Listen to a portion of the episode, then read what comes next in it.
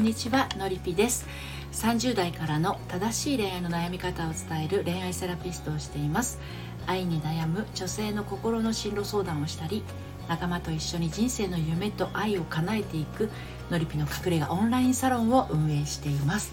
えー、今日はですね主婦のまま離婚したらやばいよねということについてお話をしていきたいと思います。えー、て言うのかなあの離婚する時ってね気持ちはもうなんかとっくに離れてるとかあの旦那の世話をしたいなんてもうこれっぽっちも思えないとかね一緒に洗濯物を洗うのも嫌とか同じ部屋の空気を吸うのが苦しいっていう気持ちがあってでまあそうは言ってもね簡単に離婚なんかできないよなっていう思いと結構こう綱引きをするわけですよ。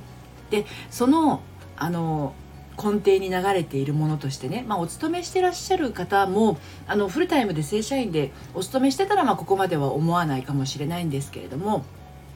あのよく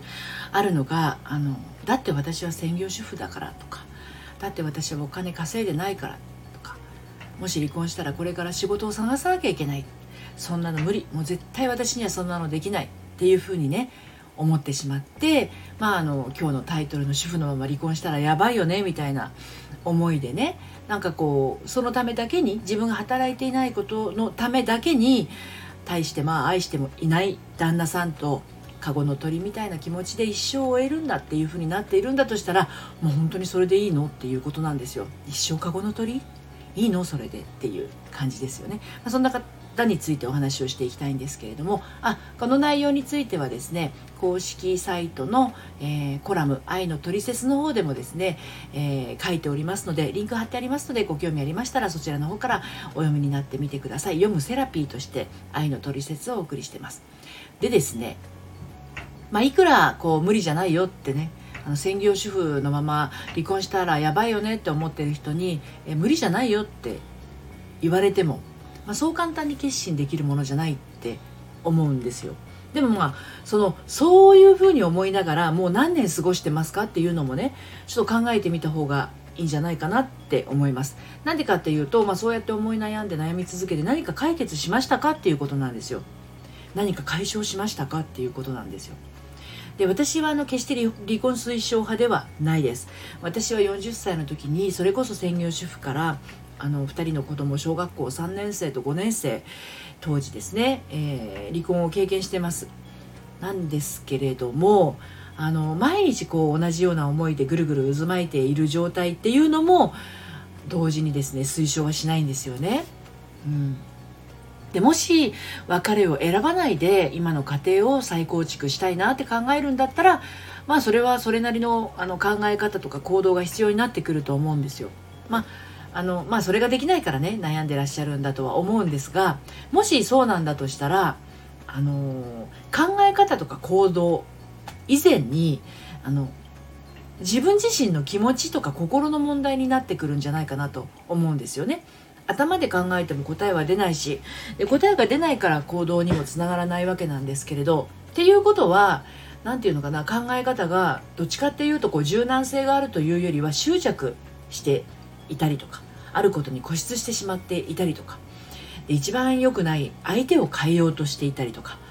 自分を責めていたりとか。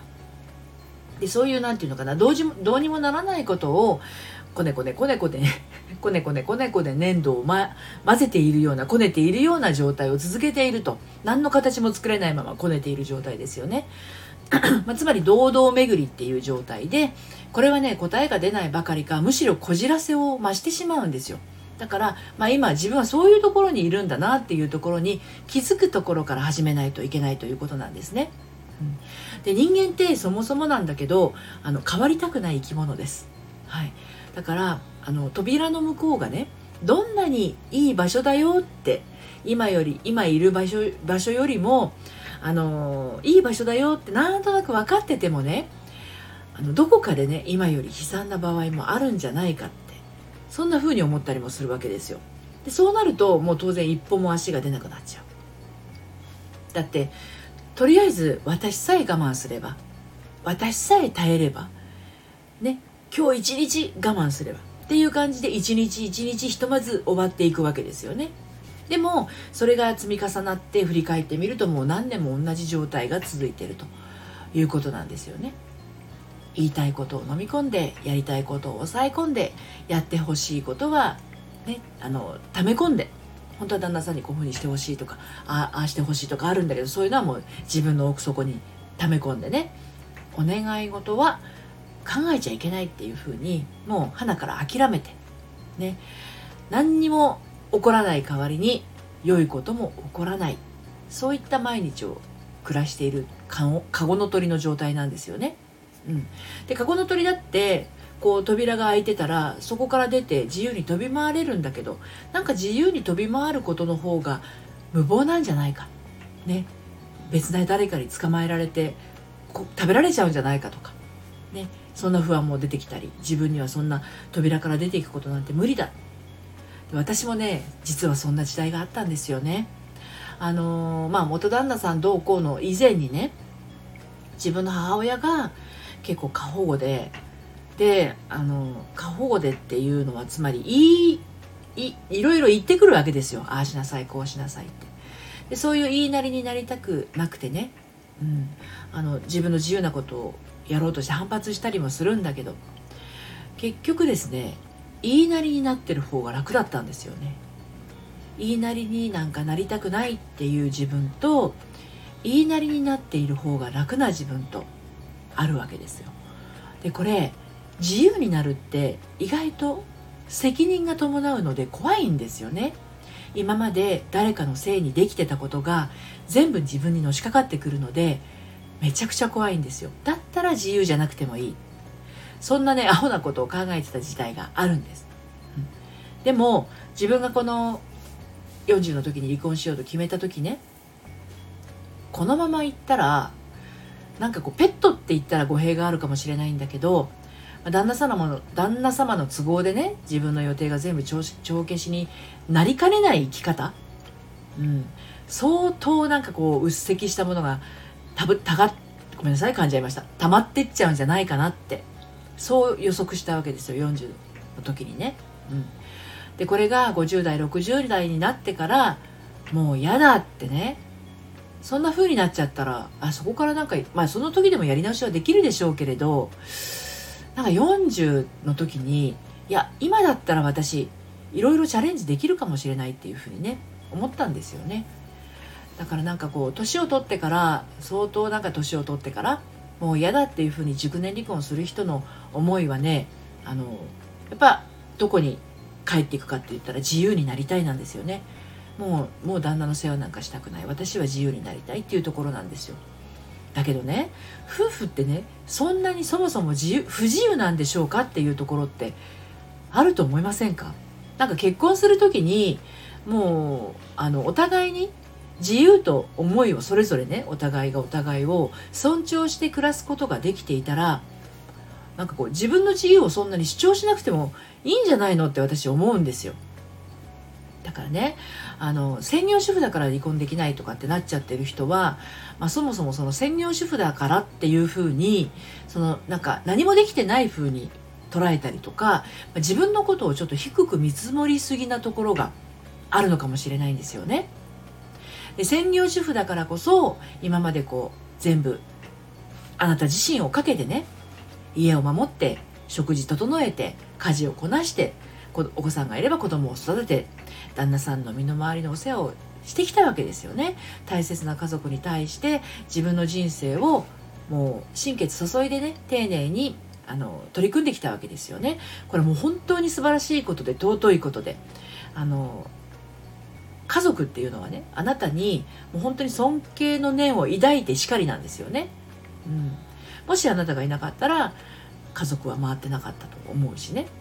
だから専業主婦だから離婚できませんっていうとなると専業主婦があまり良くないことのように思うかもしれないんだけどあなた自身がその専業主婦っていう役割をねなんかどっかで否定しているのかもしれないっていうこと。私には何もないから専業主婦しかできないとかね。私は他にできることがないから専業主婦をしているみたいな。もしそんな風に思われてたらそれは大きな誤解ですよってことですね。で私も本当に離婚前は専業主婦だったんですよね。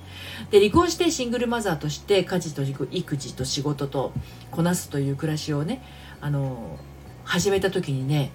思ったんですよ。仕事している方がよっぽど楽だって。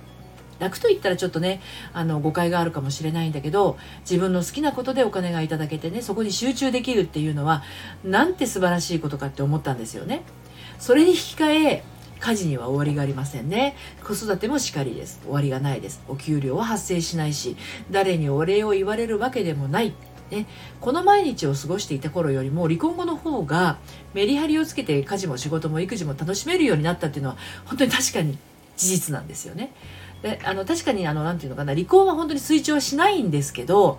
あのそれほどねあのいわゆるお勤め仕事っていうのはね楽で楽しいんですよ。家事はキリがなくて楽じゃないんですよね。気づいちゃったらいくらでもやることがあるのが家事なんです。だからそれをこなして生きているあなたって本当素晴らしいんですよ。だからそういったその素晴らしさをね誰が認めてくれなくてもあなた自身は認めて受け入れてあげてほしいんですね。でそれから時々全部の家事育児から離れて自分の時間を確保してみるということです。